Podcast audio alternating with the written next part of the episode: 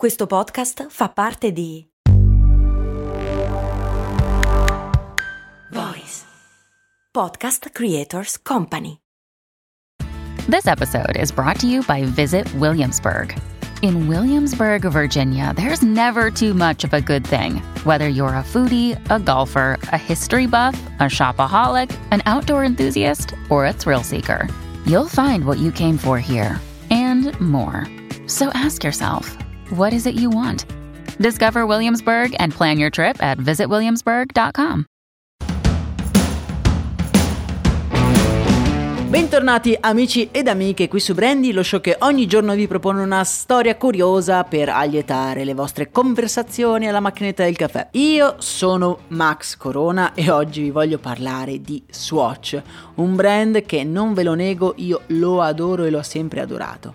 Prima non sapevo neanche perché io lo adorassi, ma oggi finalmente l'ho capito.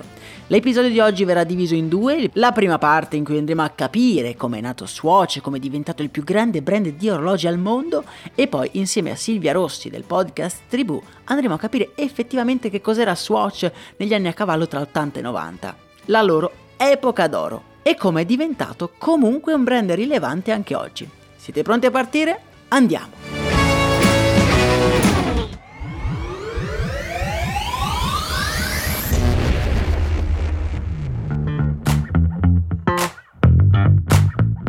Capire come ha fatto un orologio di plastica a diventare una vera mania collettiva, dobbiamo riavvolgere il nastro della storia fino agli anni 70 e spostarci in Svizzera. Proprio in questi anni la famigerata orologeria di lusso svizzera stava perdendo terreno per svariati motivi nel mercato mondiale dell'orologeria. L'orologio non era più un bene di primissima necessità e il mercato era minacciato da nuovi concorrenti provenienti dal Giappone, che proponevano orologi molto ma molto più economici, che però servivano comunque a quello per cui erano nati, lo scopo di leggere l'ora. Quello era quello che servivano, no? Il problema di questi orologi giapponesi è che, a differenza dei bellissimi orologi svizzeri, erano un po' anonimi e diciamolo bruttini. Ed è proprio in questo spazio che Nicholas Hayek vede una possibilità di lanciare un prodotto complementare ad entrambi i mondi. Gli orologi di lusso sono belli ma costosi, quelli giapponesi sono economici ma brutti e quindi perché non fare orologi belli ed economici, nel 1983 Hayek fonda così la Swatch, unendo le parole second e watch, così da rimarcare che il brand voleva prendersi il mercato degli orologi da battaglia, non quelli delle grandi occasioni. Ma come vedremo, grazie alla loro comunicazione e modalità di vendita diventarono molto di più, diventarono un vero e proprio brand iconico. Ne parliamo qui oggi come ospite a Brandy Silvia Rossi, autrice del podcast Tribù, un podcast che diciamo ci pone delle domande sull'attualità però con una retrospettiva e un vissuto degli anni 80 e 90. Quindi sei particolarmente indicata per raccontarci che cos'era per te Swatch all'epoca, che tu eri una bambina, no? Io ero una bambina, per me, per la mia generazione Swatch ha rappresentato innanzitutto la novità, la novità pop. Eh, noi potevamo toccare veramente, avere al polso tutto quello che rappresentava in quel momento essere pop, no? Quindi tanti colori, eh, era diventato un oggetto di culto, se non avevi uno swatch al, al polso eh, non eri, non nessuno, però insomma de- definiva anche un po' la tua personalità, era un oggetto nuovo. Ma all'epoca eh, Swatch ha iniziato eh, facendo delle collaborazioni con degli importanti artisti che prendevano l'orologio come se fosse la loro tela e facevano queste, tra virgolette, opere d'arte che hanno eh, stuzzicato, diciamo, i collezionisti. Assolutamente, c'era mio padre che è diventato immediatamente un collezionista. Io mi ricordo eh, in cantina ancora questa valigetta piena di, di Swatch santificati e guai a toccarli nelle scatole perché eh, la Swatch è stata in grado anche di, eh, di creare quell'effetto del voglio avere quell'edizione limitata, voglio avere quell'edizione che ha disegnato Kate Haring, eh, Mimmo Rotella, insomma eh, era diventato proprio un oggetto cult da avere. E io mi ricordo il mio primissimo eh, Swatch era um, uno non come dire da, da, da sottolineare, però eh, se tu all'epoca non avevi l'Happy Fish che è uno scuba, uscito nel 1991, cioè, guai. Io mi ricordo che giravo per questa gioielleria una domenica qualunque, ero alta un metro, quindi non arrivavo nemmeno al bancone della gioielleria, con addosso il mio Happy Fish mostravo proprio il mio polso uh, agli occhi di tutti perché chiunque doveva vedere che avevo indosso questo Happy Fish. Ma il bello di Swatch è che è riuscita fin da subito ad avere un'anima uh, collezionista, quindi per il pubblico un pochino più adulto, ma anche quella di una delle sue caratteristiche, quella di costare poco e quindi era accessibile Bravissimo. a tutti. Tra l'altro uh, ho visto delle immagini, delle foto di di persone che utilizzavano gli swatch anche per legarsi i capelli, per dire, perché ah beh, non era certo. solo un orologio, ma la sua natura di essere colorato e pop era un elemento di abbigliamento e un accessorio per, per tutti e per ogni occasione. Tra l'altro eh, la Swatch all'epoca non ha fatto solo orologi, giusto? No, ha fatto anche un'altra cosa importantissima da avere che è il Twin.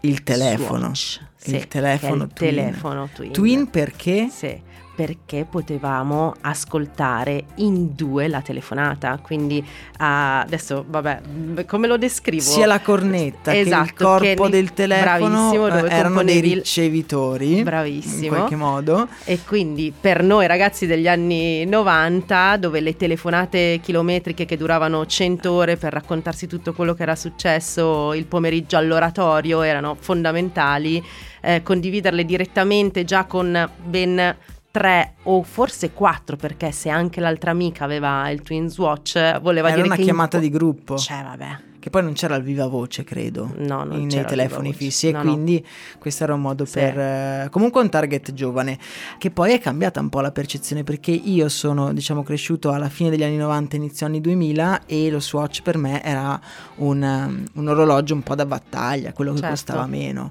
Era sempre colorato, ma magari questa vena da collezionismo era un po' cambiata, diventata appunto un po' meno iconica dal punto di vista dell'arte, del, di questa icona pop che era negli anni 80 e 90, ma tuttora oggi che però comunque ci sono le file fuori ai, dai negozi e in via Condotti a Roma ci sono tutti i negozi del lusso e l'unico che ha un bodyguard, un butta fuori è il negozio dello Swatch che dici ma come mai eh, questa cosa? Un po' credo anche per l'immagine che dà, quindi comunque aumenta la percezione certo. di quello che c'è certo. dentro e poi perché negli anni è diventata l'azienda di orologi più importante nel mondo e si è comprata tutti i brand del lusso, non tutti ma buona parte dei brand del lusso svizzeri e quindi ha potuto fare delle collaborazioni.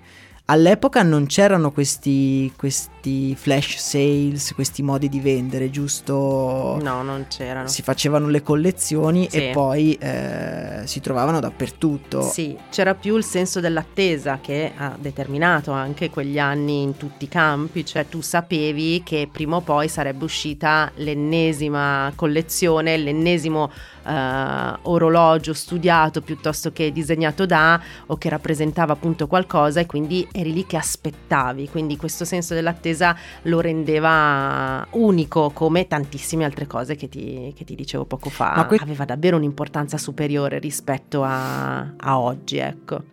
Oggi che eh, la Swatch eh, si è un po' trasformata, magari non, eh, non, punta più sulle collaborazioni con gli artisti, ma sulle collaborazioni con altri brand che hanno un po' preso il posto degli artisti e, e quindi eh, la Swatch può vantare queste, questi brand molto famosi nel suo portafoglio di brand e quindi fa queste collaborazioni utilizzando queste, questi modi di vendere molto particolari eh, che possiamo trovare nel, nella cultura magari più dei brand di urban di abbigliamento, per esempio un, uno swatch della collezione Moonwatch viene venduto solo nelle notti di luna piena in certi negozi nel mondo, quindi e per queste cose poi la gente va fuori di testa e si mette in fila e fa risse su risse per accaparrarsi un, eh, un, orologio. Secondo me la storia di Swatch è incredibile come um, fenomeno culturale. Ti ringrazio Silvia di averci dato la tua esperienza di prima mano. Ricordiamo il podcast Tribù, è un podcast che dal vissuto degli anni 90 ci dà degli spunti per capire meglio il presente, giusto? Grazie Max, ma che bravo, grazie mille. Me non resta che salutarvi, ringraziare Silvia di nuovo e darvi appuntamento ad un prossimo episodio. Un saluto da Max Corona.